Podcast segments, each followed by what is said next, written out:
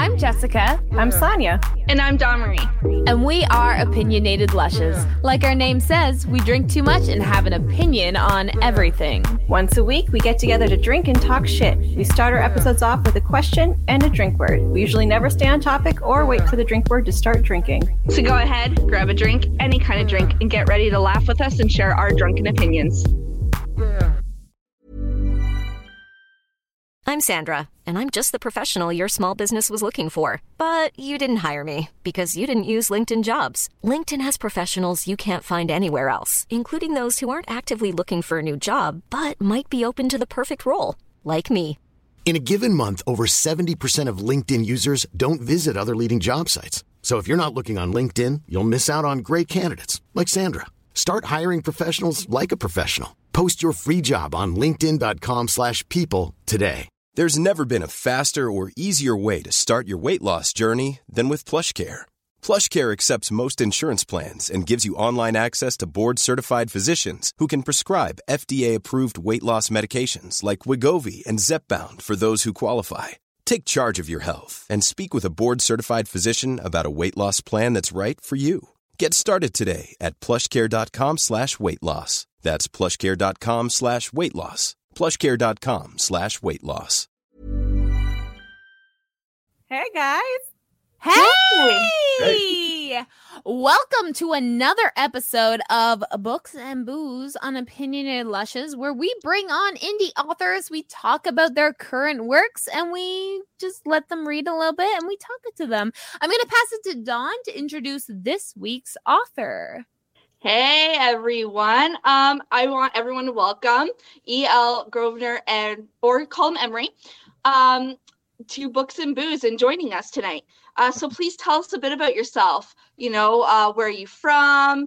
Um, how you started writing?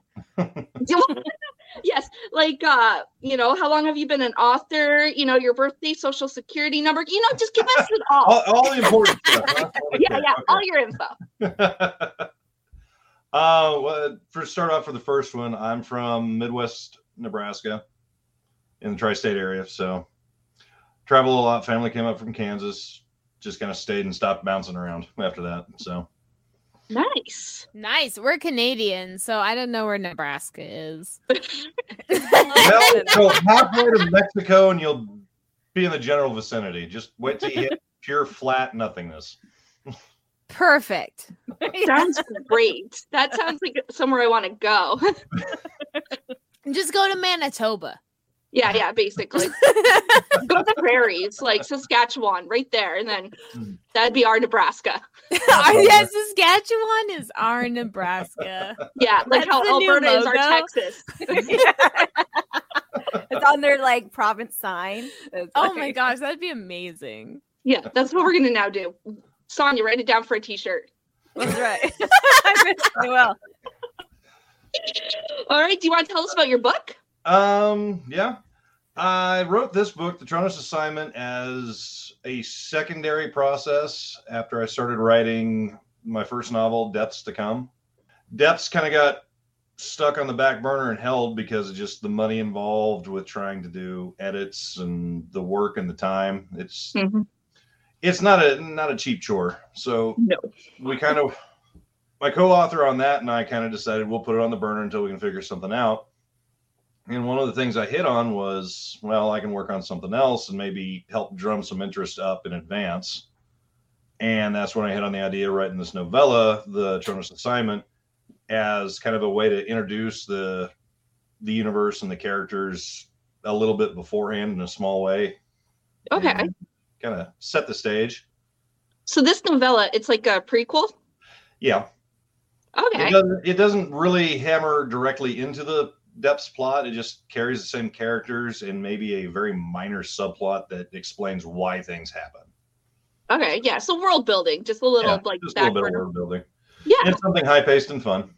Well, no, that's cool because we we hear a lot like from the authors that've been on here that world building is one of like the hardest parts of writing. It's not even like the writing like the word, it's the like building those worlds those characters live in. Yeah. So yeah, it's cool to I hear can... that you're like writing on like writing through that, you know?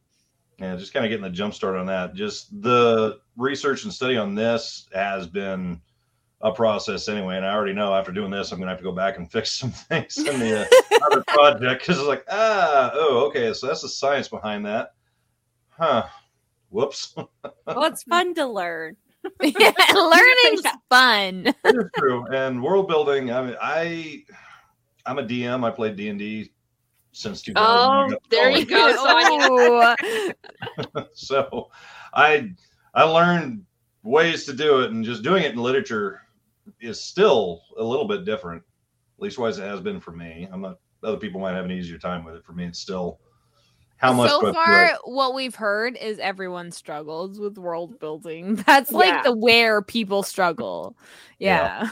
I, I don't think I could ever write fantasy or sci-fi just because like that world building would just drive me nuts. And then I'd have to remember all those facts. And like if I made up a planet, I'd have to remember that name and how I spelt it and like is how many suns did I put on my planet? Like I just I wouldn't know.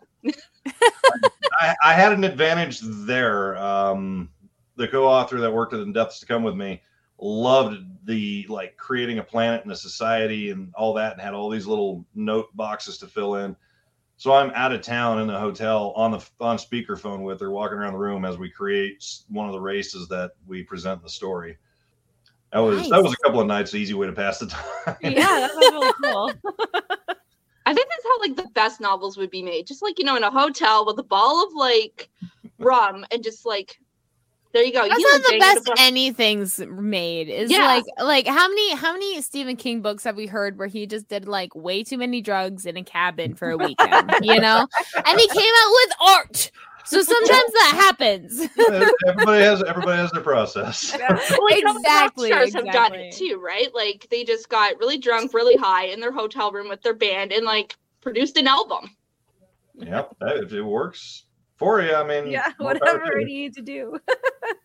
Exactly. My process usually involves like a panel worth of little post-it notes, and this idea goes here, and that idea idea goes over here. Where did I put this note? Just Yeah. getting lost. So you want to tell us our drink words? um, let's see. I would say in this particular case with the section I'm going to read, I would go with either rifle, helmet, or Holt. Rifle, good. helmet, and home. Is what I heard? Holt. Holt. All right. Whenever you're ready, you Okay. can read, and I will Uh, drink. We will. We will. It's a group activity, Dawn. I don't care about shoes. I care about my drink. I guess to kind of set the stage here, one of the the principal POV character in this is a journalist that's traveling with this team. okay. So Okay. He's kind of in the mix of things, trying to do some good PR and get a good story that he wants, and everything at this particular point just went sideways. So, Okay. John was looking at Andrews since the last message from Second Squad confused and concerned him. He knew things were bad, but he wanted to know exactly what that call had meant. The effect it had on the team was concerning them as well. He looked at the faces and saw grim, almost angry expressions. Holt stepped over and motioned him motioned to his helmet. John eyed the communications icon, so it activated and tied him into their network. All right, Newsy, we've got an issue. John nodded. I suspected that with the way you shoved me off with the comm line. He motioned to the others and their looks. Holt shrugged, and he saw that the look she had when he was getting it on getting the helmet on. Excuse me, I'm sorry. The situation has changed. Everyone is now a potential hostile. Trojan horse, the sign used when the enemy is changing the terms. In this case, they're using the civs as a weapon. Christ, what happened? Holt only shrugged. Not sure, but it looks like they sent a hostage out to Keith with a bomb. John swallowed hard, his throat suddenly dry. So what do we do now? Andrews answered immediately. We do nothing. I'm taking your ass back to the command post. John started to argue, but Holt, up, Holt held up her hand. That's not going to happen either.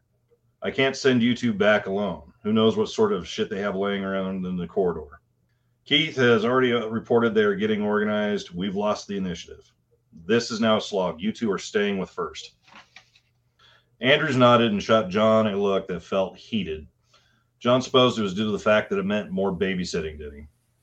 He looked to Holt, who was offering over a drone, not unlike the one he had sent to watch Second Squad. You're on the drone. If we all get out of this, maybe I'll let you keep the footage.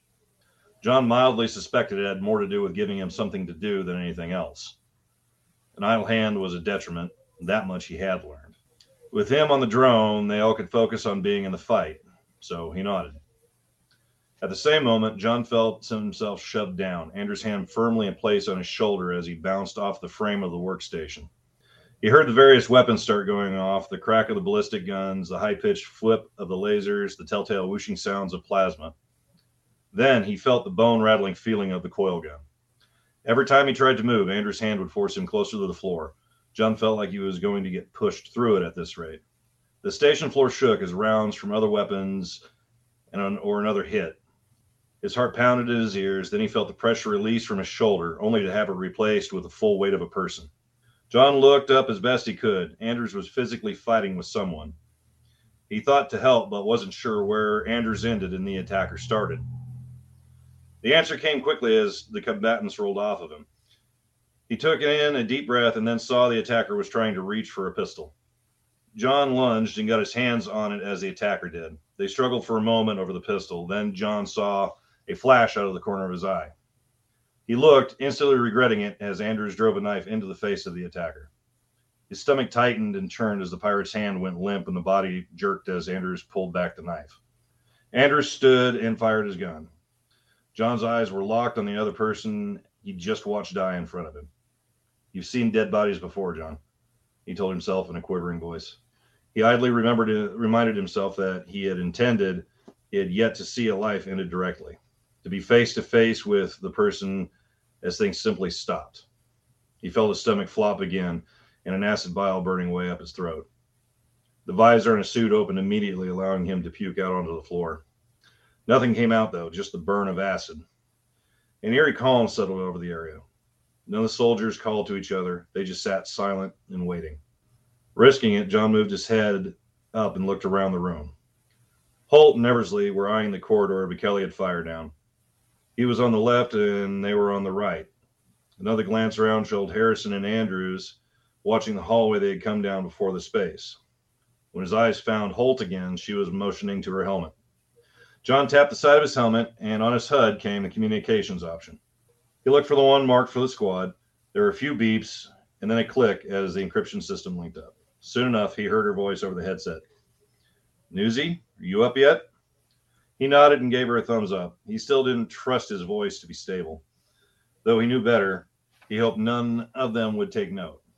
In all truth, they wouldn't care, but he still had some ego. Toughness was still a thing. Well, looks like you're up enough. Her tone was somewhere akin to the same as the joke about him asking Silverling for drinks. It was likely she was smiling despite the firefight. He gave her his best annoyed look. I'm fine. Hey, he managed not to puke. Good. Send your camera down the hall and check the room beyond. He blinked, and then his eyes found the drone controls on the HUD. A glance at the guidance, and he gave it a few waypoints and activated it. He gave Holt a thumbs up just as the feed came on to be shared. Watching the feed, he wasn't sure about the vomit issue.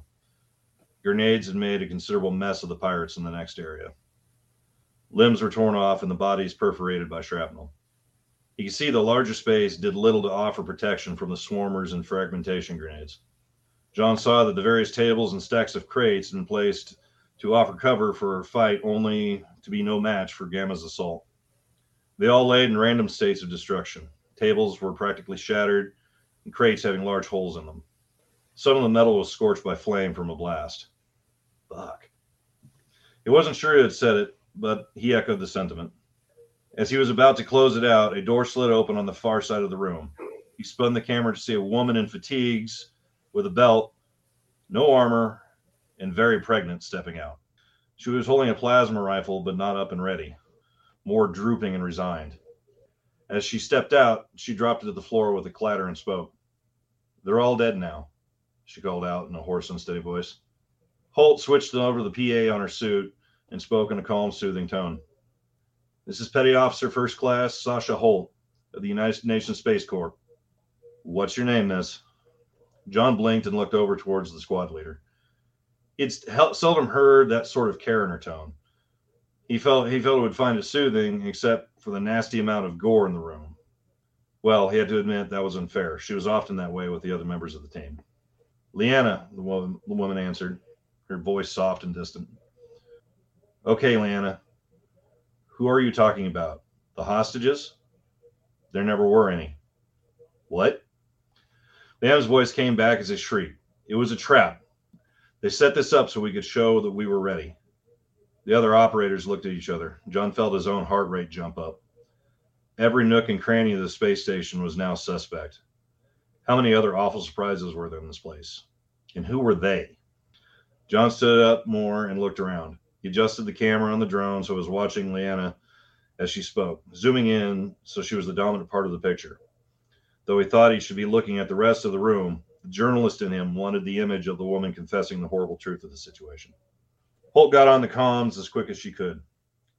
1 1 to Overwatch. We have a problem. The commander's voice came back. What sort of problem? Holt relayed the recent development the room full of dead pirates and the sudden appearance of a woman named Leanna. Even her announcement. That seemed to be the most troubling of the entire situation. If the people they came to save weren't here, then what were they supposed to do? Who had who had they seen? John's head spun as he watched it all. The silence on the other end of the line was frustrating. John paced, looking at the room and the bodies from the fighting. He knelt down and looked at a patch on one of the uniforms. He didn't recognize it at all, so he tapped Andrews' leg. What's this? Andrews' voice was tense. What, Newsy? John ignored it. This patch. Is this military? Andrews was leaning against him as he looked at the patch in question. Holy shit. Holt. John briefly wondered if the expression on her face was the last thing people saw when a large predator rushed them. Cold and angry and compassionless. She moved away from Eversley and came over. John had to fight the urge to shriek. He knew she wasn't going to hurt him, but the sheer presence at that moment was intimidating. Gods. Her voice was flat and almost a mix of annoyance and anger. John felt it was safe to press the question. What is it? He asked again, amazed his voice was steady. That's a Cheslin Special Forces patch, she answered. John blinked. Cheslin, as in the Prides of Thyla? Those Cheslin? Yes, Newsy, the ones who tried to bomb Earth 40 some years ago, Andrews snapped. Holt shot him a look and then turned John turned to John. Newsy, I know that you are already doing this sort of it, but I need you to document all of the stuff here. Not like a journalist, but evidence collection. All right? John nodded and set his helmet's camera to snap photos. He and Andrews moved amid the bodies. As Andrews pulled out any paperwork, John photographed it. They worked their way around the room as Holt added to her report to the commander. This time, John smiled. She hadn't shoved him out of the comm channel. As usual, the camera, commander's voice was absent of emotion. The constant professional, he knew what to tell and where to look. We ran the facial recognition software over the girl. She was one of the people from the transport. And if what she is saying is true, that we have a very serious problem. We need intel. Holt nodded, though she couldn't knew he couldn't see it. Copy. We're gathering what we can from the bodies here. Secure her and get out of here. Sweep the next area and double check. The machine room should be just on the left side of that area. Might be that they are just keeping the ones who didn't want to play along there. Once done, bring the woman and anyone else back here. Second is getting pressed hard. Clock's ticking. Motion sent the team to work as now more attention went to watching the rear for an ambush. John watched and then changed his camera back to record. He felt comfortable in his job and elected to stay in that mindset, documenting the team doing their work. John looked back at the hall at the same time Holt and Eversley did. All eyes went to Leanna, who was standing there crying. Leanna, it's Sasha. I need you to do something for me. I need you to raise your hands and step towards my voice. Leanna nodded and walked forward. She was looking their way, but her expression was distant. John got the impression she was not seeing any of the area she was in. She sniffled and whimpered as she walked, and when Holt told her to stop, where she was, her eyes widened in fear. You need to take a deep breath and relax, relax, Leanna. I'm not going to hurt you. Neither is my friend. We need to be careful, though. I want you to lift your shirt about halfway up and turn around in a circle. Eversley was watching down the scope of his rifle. The poor girl's hands were a blur, The sniffling and whimpering continued as she raised her shirt and turned as Eversley watched for any weapon or explosive. As she finished her shirt circle, he glanced at Holt and shook his head. Holt nodded. All right, Leanna. I know it's going to be hard, but I need you to put your hands on top of your head and walk backwards down this hall. Her voice shook as, it, as she replied, What if I fall? It's, it's, I know. Just look up and walk backwards. My friend will move up and put his hand on your back, okay? Leanna looked at the corridor and retched. She cried again and repeated she was sorry and became unsteady on her feet. Still, she managed to do as told, shuffling backwards as she looked at the ceiling. John watched through the drone camera. When he tried to look around the corner, Eversley leaned against his leg and told him to back up. John glanced down, but Eversley, Eversley was still looking down his rifle. He explained, Dude, I know you're just looking to know. If there's an ambush, it'll happen when we're in that hall. Just wait till I get her back far enough to be out in front of any firing line. John nodded. He had no desire to get shot. Just as he was about to speak, Eversley motioned and moved up the hall towards Leanna, grabbed the center of her shirt. Okay, I have you. We're going to walk back. Once she was hustled out of the hallway, he moved to the side and had her face the wall. John didn't step close, but he moved to see what was happening. As an afterthought, but as gentle as possible, search for, we- search for weapons. Eversley nodded to Holt giving a thumbs up and stepping back. John was sure he had heard Eversley let out a breath he'd been holding the entire time. Holt moved over and spoke. Leanna, take a deep breath. Now I need to know what you meant by no hostages. She didn't answer at first. John kept his camera back behind Holt but zoomed in so he could document the scene. The woman's face was streaked with still falling tears, and the red in her eyes leaving almost no white at this point. There never were any. Everyone on the ship with me was brought here to train and fight. Anyone who didn't join them, they they used as targets. If that is the case, why are you surrendering? Holt kept her voice gentle as she prodded the woman. I'm pregnant, she answered. I came with my boyfriend. After it started, I couldn't do it anymore. I wasn't in the training, but I watched. I watched what they were turning us into. Who's they? Leanna turned and looked at her with a tormented expression, shaking her head against the wall. She stayed silent. Okay, you are coming with us, Holt said. Leanna started crying again, but she did not resist. John watched Eversley tie her hands with crick strips, then the clicking sound, the only noise in the room. He looked back over to Holt, who started to speak. All right, Andrews, Bekele, Hughes, Harrison. You four are on rear guard now. Make sure no one sneaks up on us. Eversley, you, Newsy, and I will check the object the objective room. We get lucky and we can get some of these people out of here. John blinked, but before he could ask or protest, Holt and Eversley ducked into the hall Leanna had just come from. He scrambled to keep up, sending his drone to follow with him. The room beyond the hall looked just as bad in person as it did via the drone, and he stopped cold.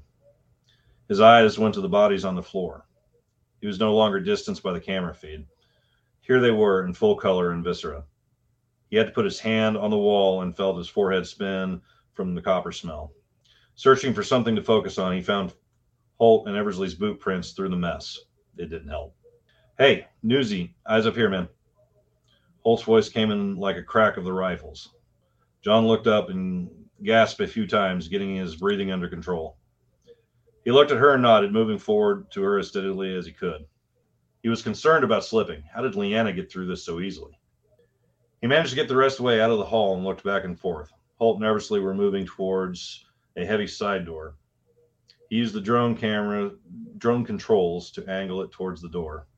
Holt gave him a thumbs up, and for some reason, he instantly felt better. There's an air handler, Newsy. Send it through that, Holt just said quietly. John sent the drone up into the air handler access. The vent wasn't overly large, but the drone was small enough to move easily past the bars. With the camera, he could see the vent extending into the darkness. He moved it forward and, after a few feet, noticed a second vent going to the sealed room. Holt, I see them. The computer has positive IDs on 15 people.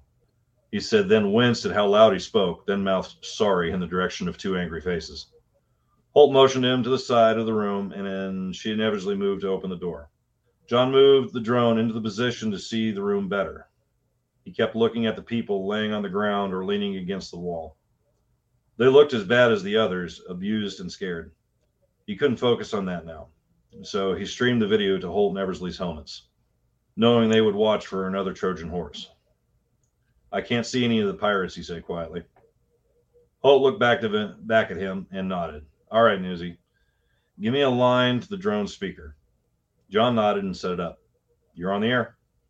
Attention, everyone. This is Petty Officer Holt of the UNSC Gamma Squadron. We are here to rescue those who have been taken against their will. Everyone in this room is to get on the floor face down and cover their heads with their hands. Anyone who doesn't will be considered a threat. Comply when we'll start moving you out of here. John held his breath as he watched the room. The people were looking around at one another and at the door. Some jumped to run to the door only to be yanked down by another person. Soon everyone was lying down. He panned the camera back and forth and then looked back to Holt.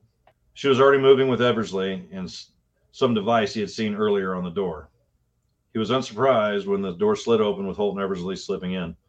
Still holding his breath, he listened to their voices, his heart pounding in his ears. This was how it felt during the, his first firefight. Why was he so scared now?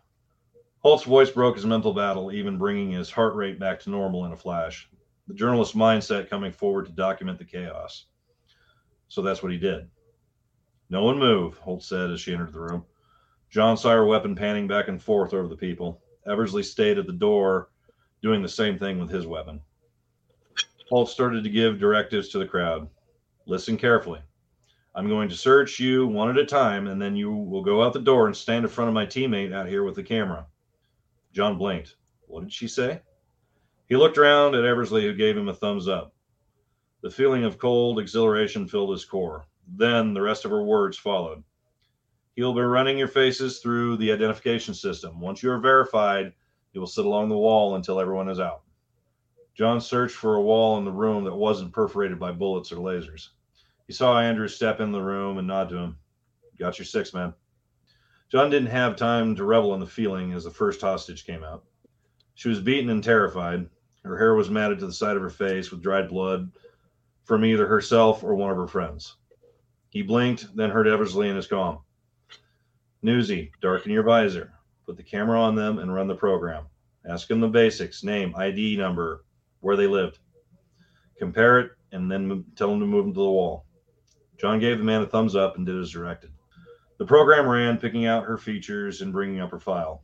He kept her ID number on the screen, knowing he'd never remember all those numbers and letters.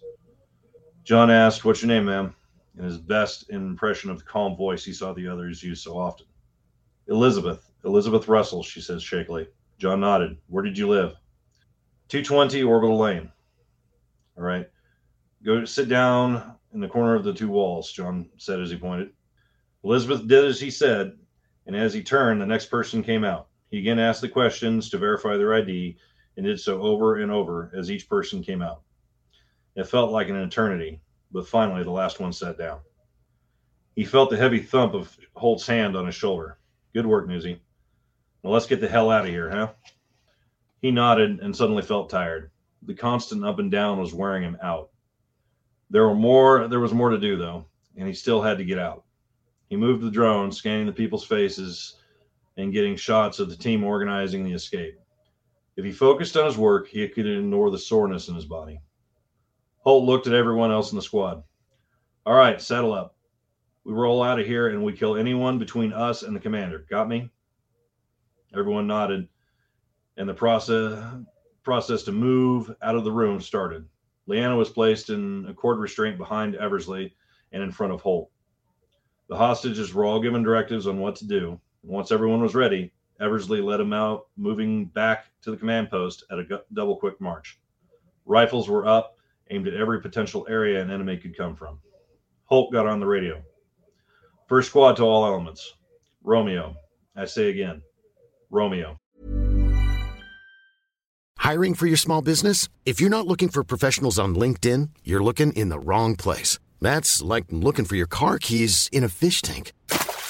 LinkedIn helps you hire professionals you can't find anywhere else, even those who aren't actively searching for a new job but might be open to the perfect role. In a given month, over 70% of LinkedIn users don't even visit other leading job sites. So start looking in the right place. With LinkedIn, you can hire professionals like a professional. Post your free job on linkedin.com slash people today.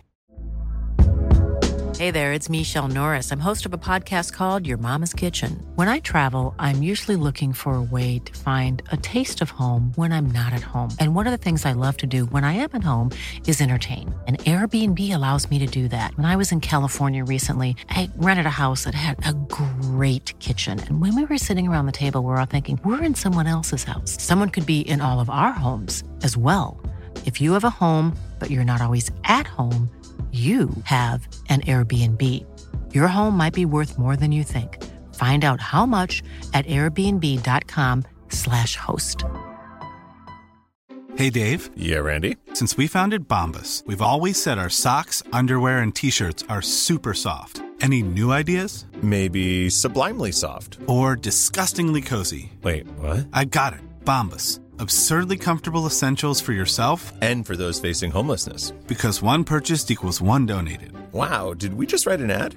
Yes. Bombas. Big comfort for everyone. Go to bombas.com slash ACAST and use code ACAST for 20% off your first purchase. Burrow is a furniture company known for timeless design and thoughtful construction and free shipping. And that extends to their outdoor collection.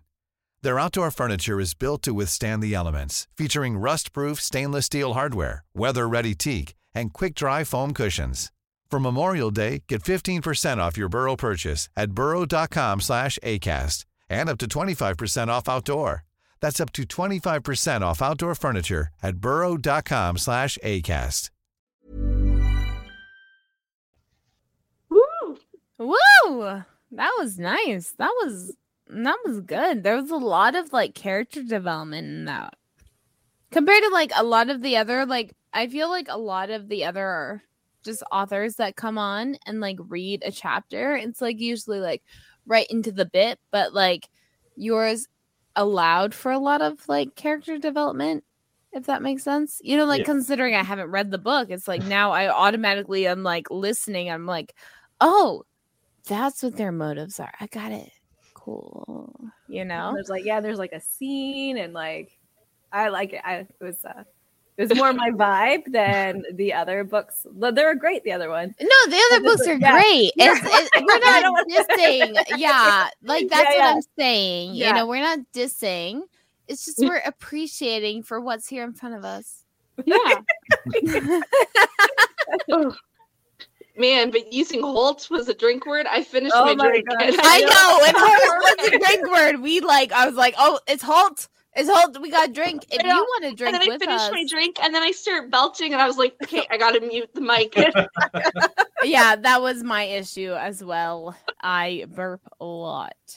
Um, I got a question. Like, what what chose the genre you chose to write? I'm always curious because, like, you know, there's so many genres. So it's like, what chose you to decide, like, especially because we were talking earlier about the struggles with world building. You know, it's a struggle.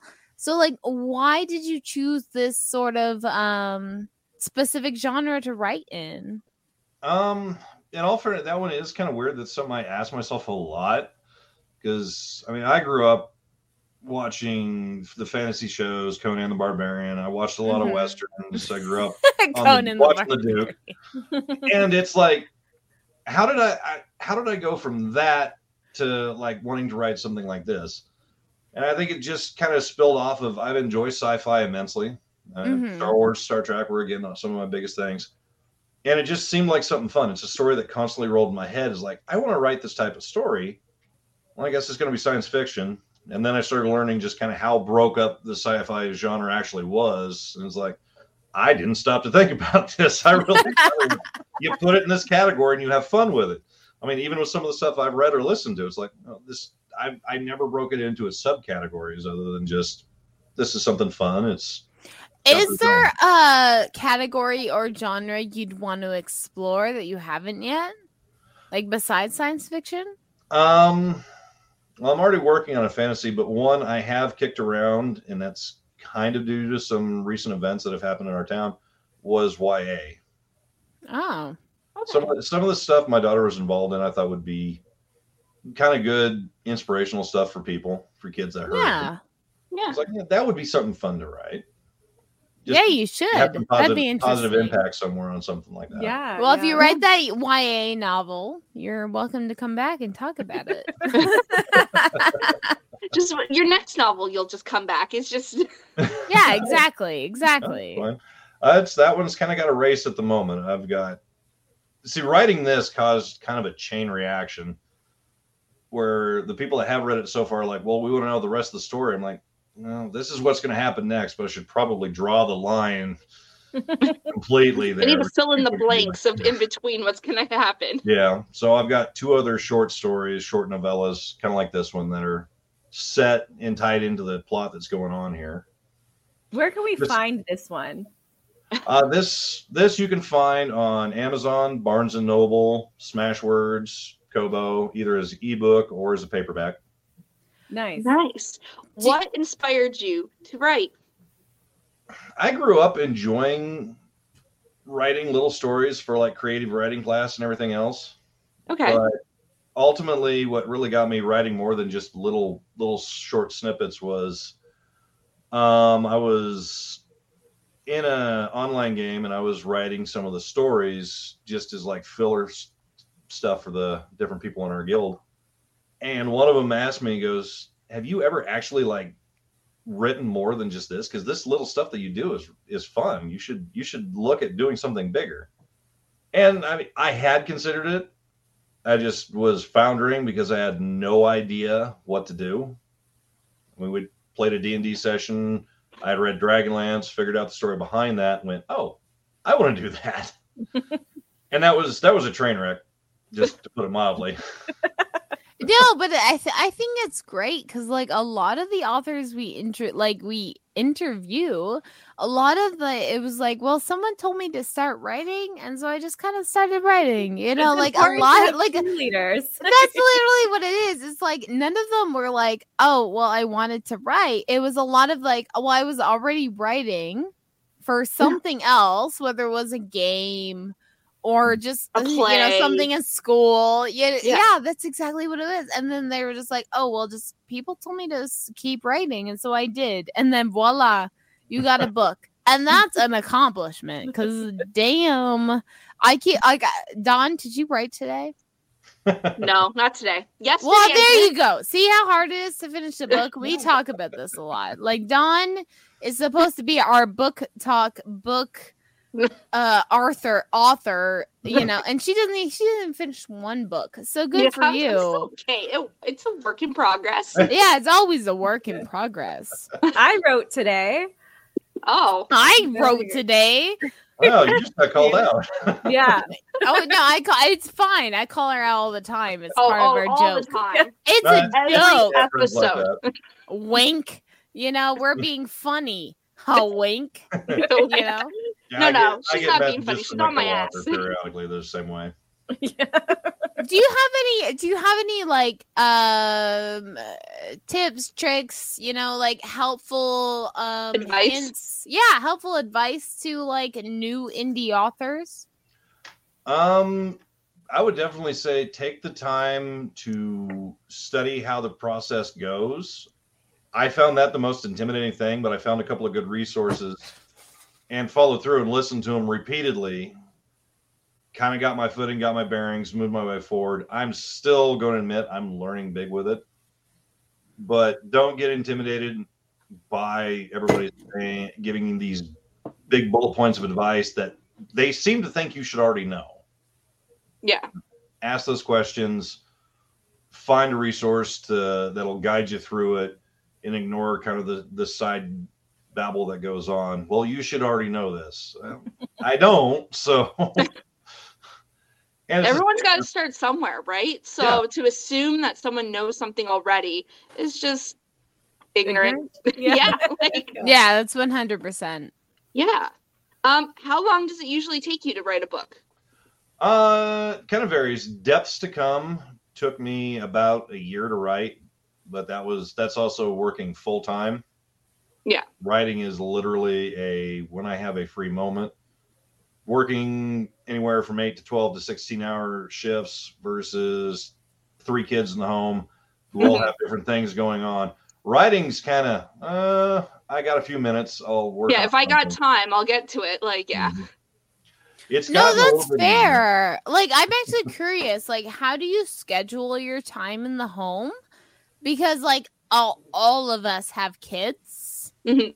So like that's that's actually like something we haven't seen with every author we've already interviewed was like how do you incorporate like especially because it's a creative field, you don't know if you're going to make money right away Yeah. you know like that kind of ideal like you want to be able to do what you can do but you also need to provide for your family you know so like that kind of like i don't know how to uh, explain it but that kind of like purposeful um what you what you want to do versus what you need to do Mhm. um kind of workshop when you have especially when you have dependents like how do you fit that into your time Um, a lot of it is I will take advantage. Like if I'm driving someplace, I can kind of run ideas in my head, kind of get an idea for when I do get a minute to type. I'm not that's true creating as I go. It's like okay, Yeah. I've got a roadmap. I'm a pantser. I'm I'm horrible at it. Oh, you're a I know. pantser? Okay, I just learned that term. That's so nice. okay, no, no, because I learned pantsers and planners. They're mm. different, you know? Yeah, I- I didn't know that. I didn't know that. I didn't know that was a term. I'm, again, not in the writing community. This is new for me. So now I know what you are. Huh? Pantser. okay, but good. Talk to me about your pantsing. Go. well then. Um usually what I do is I'll brainstorm an idea as I've got a free free bit of time. I'll kind of run it in my head a couple of times, come up with what it might look like. And then when I get the free minute, I'll type it down. Um, another thing I do when I actually get like a full solid block of time to write is I put, depending on what I'm writing, like in the case of the Tronis assignment, I threw up a couple of just action films up on the side and just let them play so that just kind of created that ambience in my head as I was writing and that helped fill the fill it in and let me live in that moment as I was writing it, I guess. Because I kind of put myself into the into the idea, what would this look like from this person's perspective? If I was sitting there, what would this look like? And just kind of let it start building and just go. And I don't I don't set a word amount for each section. I just get it till it's there, or I can tighten it up after I go back and edit and cuss at it a few times, and ask myself what I was thinking. Yeah, like I think the hardest thing for me is like the um word count, right? Like Mm. I'm so worried I'm either under or I'm gonna go over. Like crazy Like over. You haven't even written a book yet. I, would, I dude. just just shoot and go. The story's going to take as long as it takes to write. That's what I say. That's what I said. Okay, I'm I know that's like a weird thing to focus on. Yeah, it's like just write I- I- it. I Just write it. If you're done, you're done. If you're I done, fell you're done. that trap. If you're Very done hard. and it's like a hundred words, well, good, luck. good, like great, great. If you're done and it's like a hundred thousand words, also great. You know, mm-hmm. at least you finished.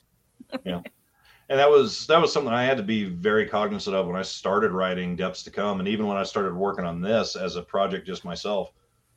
It's not about the it's not about the word count at the end. It's just getting there. And I even had that problem when I started this because I looked at okay, I want it to be about this long, and I gave myself a hard pin number on words.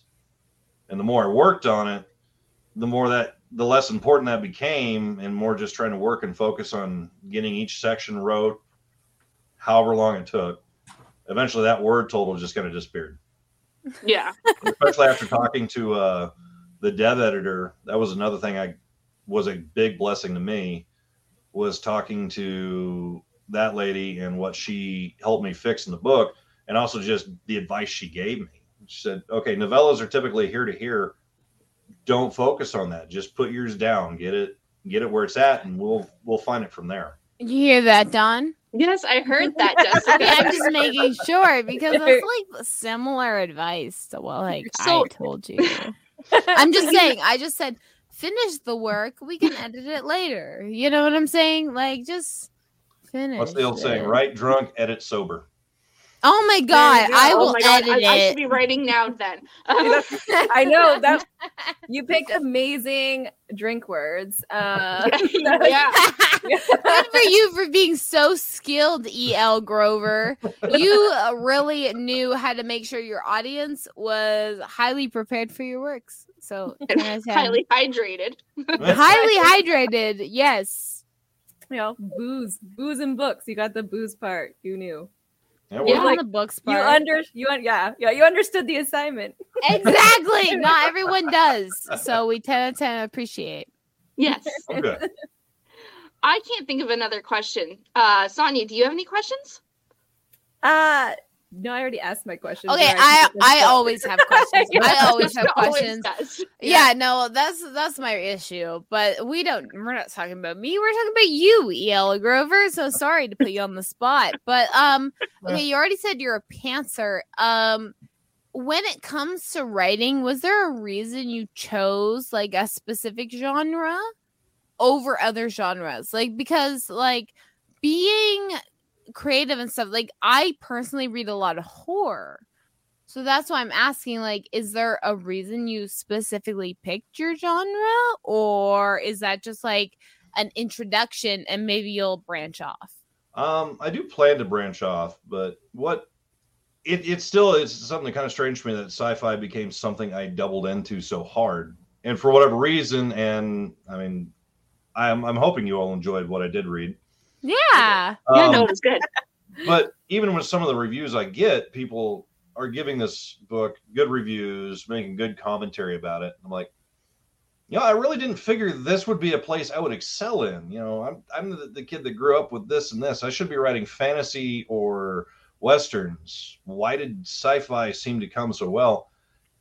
And it just, I think it appealed so much because I li- I also like those sci-fi stories, and it just kind of appealed, and the stage and the pieces just clicked in together. I liked this essence, this um, team, Gamma Squadron, in this nov- novella.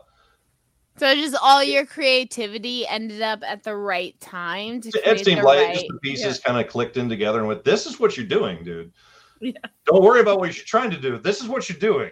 no, I think that's great because like I feel like I always say so um if you don't know, me and my husband do music professionally. We did that before the podcast.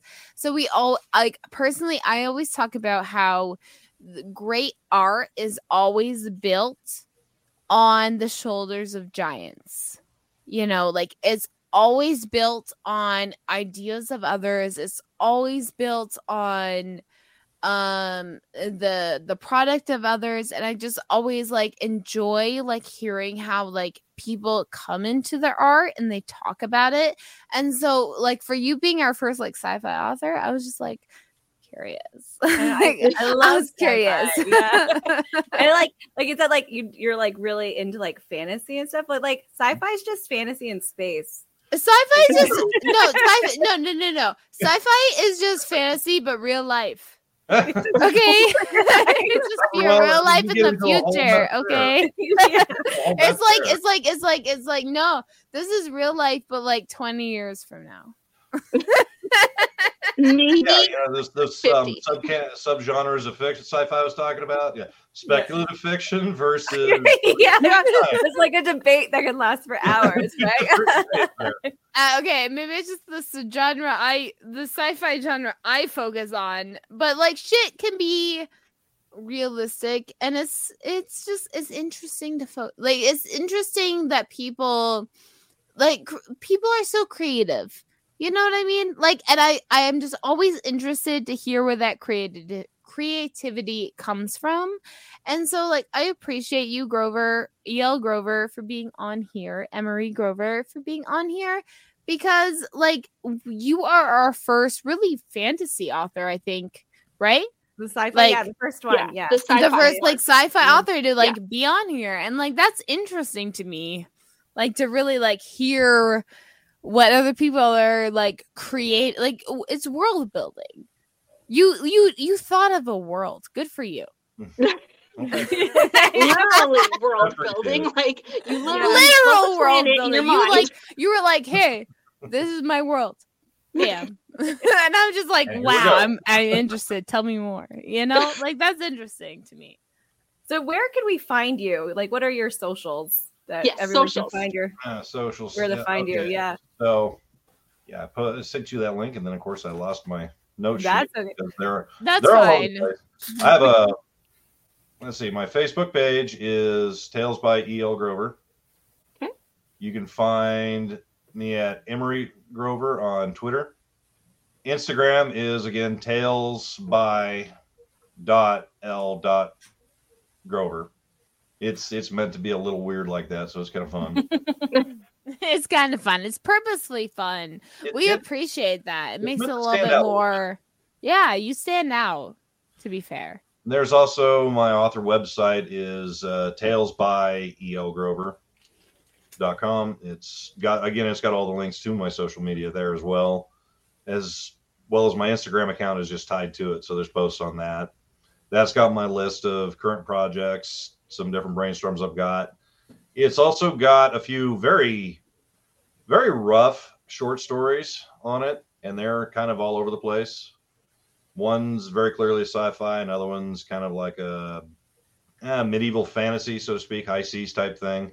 So do you uh, release your individual like ideas on there and then once a book's finished release it everywhere else or like how is your release process? No, um, those are just little brainstorms and writing practice things. I put a little notice on there saying, "Hey, I'm working on this story. Here's a short synapse about it. Maybe it's what the book blurb will end up being." And kind of go from there. And then I, with this one, I've got it listed on the coming soon. Here's a link you can buy it. It's got depths to come below it saying, "Hey, this has been delayed because of things happening." Life. great. Yeah, life. Yeah, Life, yeah, right? it's just life. Yeah, that's life happens sometimes. It just it just happens. We're we're pretty experienced in the fact of life. Like, yeah. But thank, thank you so much for coming on and reading. I was happy to be here. to us. Thank you. Yeah, so appreciated, and uh, hoped to have you back on for more of your works. Yeah, it's- as you release more and more books, we're excited to have you more and more back on because like uh so Dawn's the smut. uh but but me and Dawn or me and Sonia are more like interested in the sci-fi of it all. So that's like ex- like we are in, interested in that part. So yeah. It's really great. I have, I have books that'll probably fit both ideas. Yeah, yeah. Why Yeah, yeah. The cover love all your fantasy I'm working on. Um, Yeah. One of the characters is a priestess to a goddess of death and sex. So there is Death, Death and sex. I'm excited for this that's, one. that's the character's way of explaining it to somebody. It's like all this is is a death cult. We just lure people in with sex. That Okay, sounds like a real cult. that sounds like a cult. To be The second fair, you said cult, I'm in. Like, where do I sign up? I don't know if you know this. We talk about making a cult all the time. You just Yeah. helped us with our reasoning. There. our, our like lure. There you Yeah, we're like it's it's a cult of death It's a book club. and Come sex. join. All right. All right. Thank you, Thank Emery. so much for being on our show. Thanks for and uh. I can't wait to see you again. All right, cool. Looking forward to it. All right. Thank you. Okay, Thank Good you. night, everyone. Good night. Night. Even when we're on a budget, we still deserve nice things. Quince is a place to scoop up stunning high-end goods for 50 to 80% less than similar brands. They have buttery soft cashmere sweaters starting at $50, luxurious Italian leather bags, and so much more. Plus, Quince only works with factories that use safe, ethical, and responsible manufacturing. Get the high-end goods you'll love without the high price tag with Quince. Go to quince.com slash style for free shipping and 365-day returns. We hope you enjoyed this episode. There's a new episode of Opinionated Lushes every Friday on all streaming platforms. An unedited episode Saturday on YouTube. Have a cocktail suggestion? A topic of interest. A good drinking word. Feel free to DM us on Instagram or email us at opinionatedlushes at gmail.com. See you next week. Don't forget your drinks. And your opinions.